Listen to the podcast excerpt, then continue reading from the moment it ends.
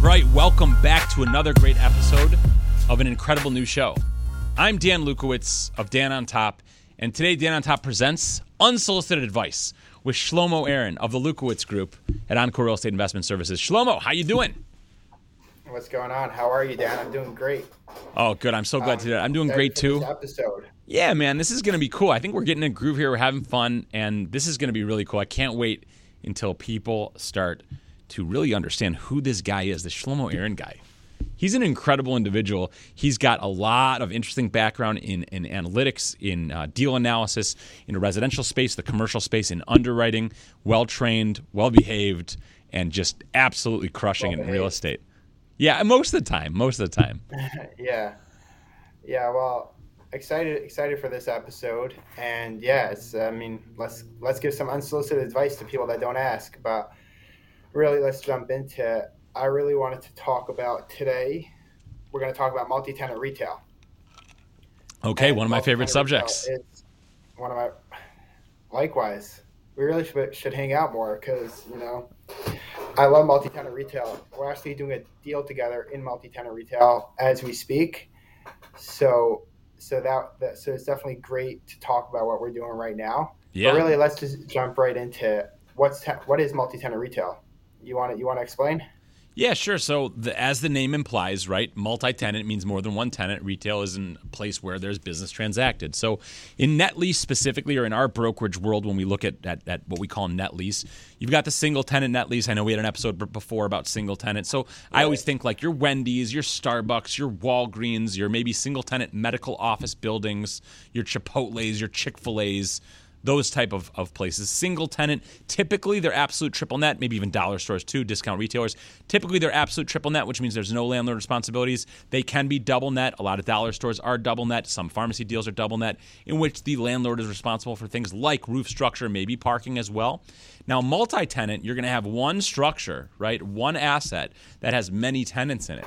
So in that case, it's a little bit more complicated. The truth is, a lot of young brokers or new brokers or inexperienced brokers they shy away from multi-tenant. A lot of investors do as well because they're more complicated. There's more moving parts. There's also a lot of opportunity right. and potential upside. So in the multi-tenant, right. yeah, there, there's tons. There's tons. So in multi-tenant arena, you've got not just your your gross income, right, your collected rents and maybe some ancillary income, but you also have sometimes in many cases expenses, right? Sometimes those expenses are reimbursed in a specific way. Sometimes those are covered by the actual shopping center owner or the multi-tenant, you know, center owner, um, and and that makes the deal more difficult and challenging to underwrite. But for our good friend Shlomo over here, it makes it more fun because he loves doing that stuff. Right, and yeah, you you got it right over there because. Um, people shy away from from something like this, which makes which makes it a better return. You have less competition when buying something like this. But yeah, when buying a multi-tenant retail definitely has higher returns in general. You see, like we're looking at some deals right now. A single tenant net lease deal was is going at let's say a five cap, and like in today's market, somewhere sub five, some even go as low as four. And you'll see multi-tenant retail centers going going for six to eight, somewhere between six and eight, um, a cap rate. So you really do have higher returns, and and with those higher returns, you you're you're also jumping out of the single tenant net lease space, which which um, which leads to another reason why people are interested in buying something, buying a multi-tenant retail is that you're the chances of being 100% vacant is a lot less. Yeah. So you got that diversification, buy, uh, right? And that yeah, diversification there. Yeah. And and you could get and also and then there's another thing is that not always are credit tenants the best the best spot for a store for the best um, tenant for a building but you like diversity so you could you could a lot of times put in a credit tenant along with a local tenant yes Some, and sometimes you could have you know you could have an arby's and then and then next to it a, a smaller restaurant or or you know well or, or whatever it would be. Let's say a fresenius kidney center for, yep. for nail for salon hair salon, nail salon fish and chips and right next to the nail salon you really do have a lot yeah. more options. You have a lot more options when it comes to that. And again one tenant leaves you're still making money on that property yep. absolutely to, to go with that Absolutely. A diversified Yeah, lease rollover, too. Sometimes when you have actual, mm-hmm. not that there's going to be a long vacancy, but kind of like what you're talking about, you might have seven tenants. One of them, their lease expires January 1st of 2023. One of them, you know, January 1st of 2027. One of them, January 1st of 2029. So you have that diversified lease rollover. And then also, don't forget that the, the, the carryover, right? What do we call that when we have traffic, right? Foot traffic goes to one. Maybe somebody's coming to the dollar store that's in the shopping center and they're like, oh man, I'll bring my dry cleaning. Oh man, I'll get my nails done. Oh, I'll pick up some fish and chips. Oh, I'll fill my prescription. Things like that. So you've got that carryover effect amongst tenants as well. Yeah, and that and that that creates a better, It's like a halo. better synergy. Yeah, the, the the you know all all ships rise with the with the with the tide, and That's right. You know, if one store is doing well, the neighboring store is also most likely going to be doing well also, and that's another reason why it's easier to lease up a lot of these spaces as opposed to let's say a single tenant net lease property, where you can only get one tenant in there, and and that's it. When you have a in, in a, a, a large space. When you have a multi-tenant retail center, usually there'll be smaller spaces and it's easier to lease up. And the more the more tenants you have in there, the easier it is to lease up and the more attractive of, of a property you will have. Right. No doubt about it. No doubt about it. So what else do we want to talk about as it pertains to multi-tenant today? Well, yeah, I also wanted to talk about, you know, there's a, there's a big discussion now that what's going to happen with Amazon? Is isn't Amazon taking taking away all of all of retail? Is retail retail supposed to be dead? You know, all those um, all those sayings about about retail. Yeah. You would think maybe multi-tenant retail might be on the chopping block. So let's let's face it. Are, are do you think retail is multi-tenant retail is uh, is going to go the way of the dinosaur or not? Yeah, I mean, listen. So long as as as guys like you and me have a buck in our pocket, we're going to be spending it. Okay, that's the American dream, right? Is to spend money. All right, that's consumerism, and and retail is not dead. Retail is not dying. Retail is changing. I mean, look at me. I'm I've got a background. I'm a former Amazon business development executive. I, I know that you know you brought up the A word, so I'm going to bring it up too. I know Amazon from the inside, right? There's not a whole lot I can Yeah. talk about, but what I can tell you is is that the the synergy, right, of Amazon as an e-commerce platform with other forms of retail is incredible. And if you look at a company like I look at Kohl's, and I used to rip on Kohl's so bad because back when I was at Amazon, Kohl's made this. I think it was when I was at Amazon. It might have been when I got out, but you know, God bless that time. So it- when I got out, I remember that uh, I wrote a lot about this on LinkedIn. So Kohl's came up with this brilliant idea, right? This cannibalistic, self-loathing idea that they would partner with Amazon and allow for returns to be made inside of their stores. Now, I thought that was a terrible idea for Kohl's and a great idea for Amazon. Almost as if Kohl's was saying, "Well, hey Amazon, uh, we know you're here. We know you're going to get rid of us. Let's like bow down and let you destroy us." So really, Kohl's whole mentality there, Shlomo, was that they wanted the foot traffic. They wanted you to be able to bring your returns without a box straight up to the counter in Kohl's instead of waiting for somebody to come here and packaging it and doing all these things that are so boring and take so much time. And they figured that that foot traffic, that halo effect, like we talked about, would benefit Kohl's. Now, I think it was silly and I think it was myopic. But if you look at what goes on, like look at shopping centers. Look at I look at Somerset Mall for anybody who's from the Metro Detroit area. Actually, I believe when you came here to visit, your wife may, may have went to Somerset Mall. Somerset Mall is a- is a yeah. destination mall. It's an incredible retail experience. And they have an Amazon four star store there. So I look at that four star store and I say, well, wait a minute. On one hand, it's great advertising for Amazon. On the other hand, it helps people who are want that retail experience to be able to buy and shop right now. But what else is cool is that it brings the products closer to the consumer, right? Because we're seeing a major migration in this new industrial revolution where the products are coming off of storefront or off of store shelves and into retail fulfillment centers and warehouses, and now they're actually going kind of the other direction into these last Yeah, mile it's- it's fulfillment looping centers. right back. It is It's because they're right back. necessary, right? E-commerce mm-hmm. needs brick and mortar. Brick and mortar needs e-commerce. So it's they, they go together like you know like like white on rice. They go together like peanut butter and jelly. And I think that's what's really cool right now is we're seeing a lot of new tenant applications, Shlomo, as you mentioned before, in these multi-tenant centers. We're seeing a lot of new tenant applications where the tenant might have a small strip of storefront up front and then a large fulfillment center for their online orders behind. And that is so beneficial for all the reasons I just outlined, right? So again, they bring the traffic there. It's great advertisement. It now allows that retail tenant to have a physical brick and mortar location, and it brings the products closer to the population density. So it's really a win-win. Yeah. Yeah, and then also that that goes on to um, labor shortage.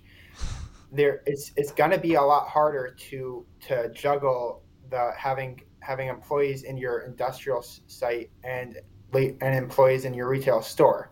So when you have something where well they'll, they'll mix the two, they'll have a retail, they'll have let's say they'll put a lot of their retail, a lot of their products in the front, but then they'll have the back which does their shipping. It does it really combines together the, the both of them, and you can have your your employees doing both at the same time. Sure. You know, when when when when the store's a little quiet, they'll go into the back and they'll start shipping it, and and you could also have a lot closer proximity instead of having instead of when one when a product runs out, you have to run to the warehouse. The warehouse is in the back of your store, and that's a big part of retail repurposing, where you have you have people where you have developers and and and um, builders. They'll they'll put into their um, their TI, their tenant improvements, they'll actually add um, a warehouse on site for them to st- to store their their product because that's yeah. because people like people spend more in the store and that's that's why people want to have the store as opposed to just having their their fulfillment center somewhere far out. Sure, and don't forget there's also the, the, the buy online, pick up in store model, right, which saves retailers about 90% mm-hmm. because you go buy online, you go pick it up in store. They don't have to ship it, they don't have to do, fulfill it, all those things. And then there's also this idea we've talked on our shows with Greg Katz, who I love. Greg's an amazing guy. Um, amazing we talk yeah. we talk with Greg about this a lot. What about the fact that the transaction might actually be consummated online, right? It might complete online. That might be the point of sale, but it may have started in the store, right? I may have gone in there, I might have tried on a shoe. And you look today at shoe stores, I mean, 70% of that space is wasted anyway. You might go in there and try on the, the, shoe, right? And they might not have the color you like or the size that you like, and then you might buy it online. So, really, we have to look at this what we call the omni channel fulfillment, right? And I say mm-hmm. on LinkedIn a lot the omni channel yeah. is the only channel today, right? And omni channel means basically all of the channels, right? So, it's online, it might be catalog, it might be digital, might be you know in store it might be buy online pick up in store. Really one of the things i learned one of the beneficial things i learned at amazon was this customer centric mentality and it stuck with me right? That's something i always believed in was customer centricism so or client centricism. Do what's best for the client do what's best for the customer and, and center it around them. So a lot of these retailers are understanding that whatever is going to be best for the consumer or easiest for the consumer and best for the bottom line of the company that's what they're going to do.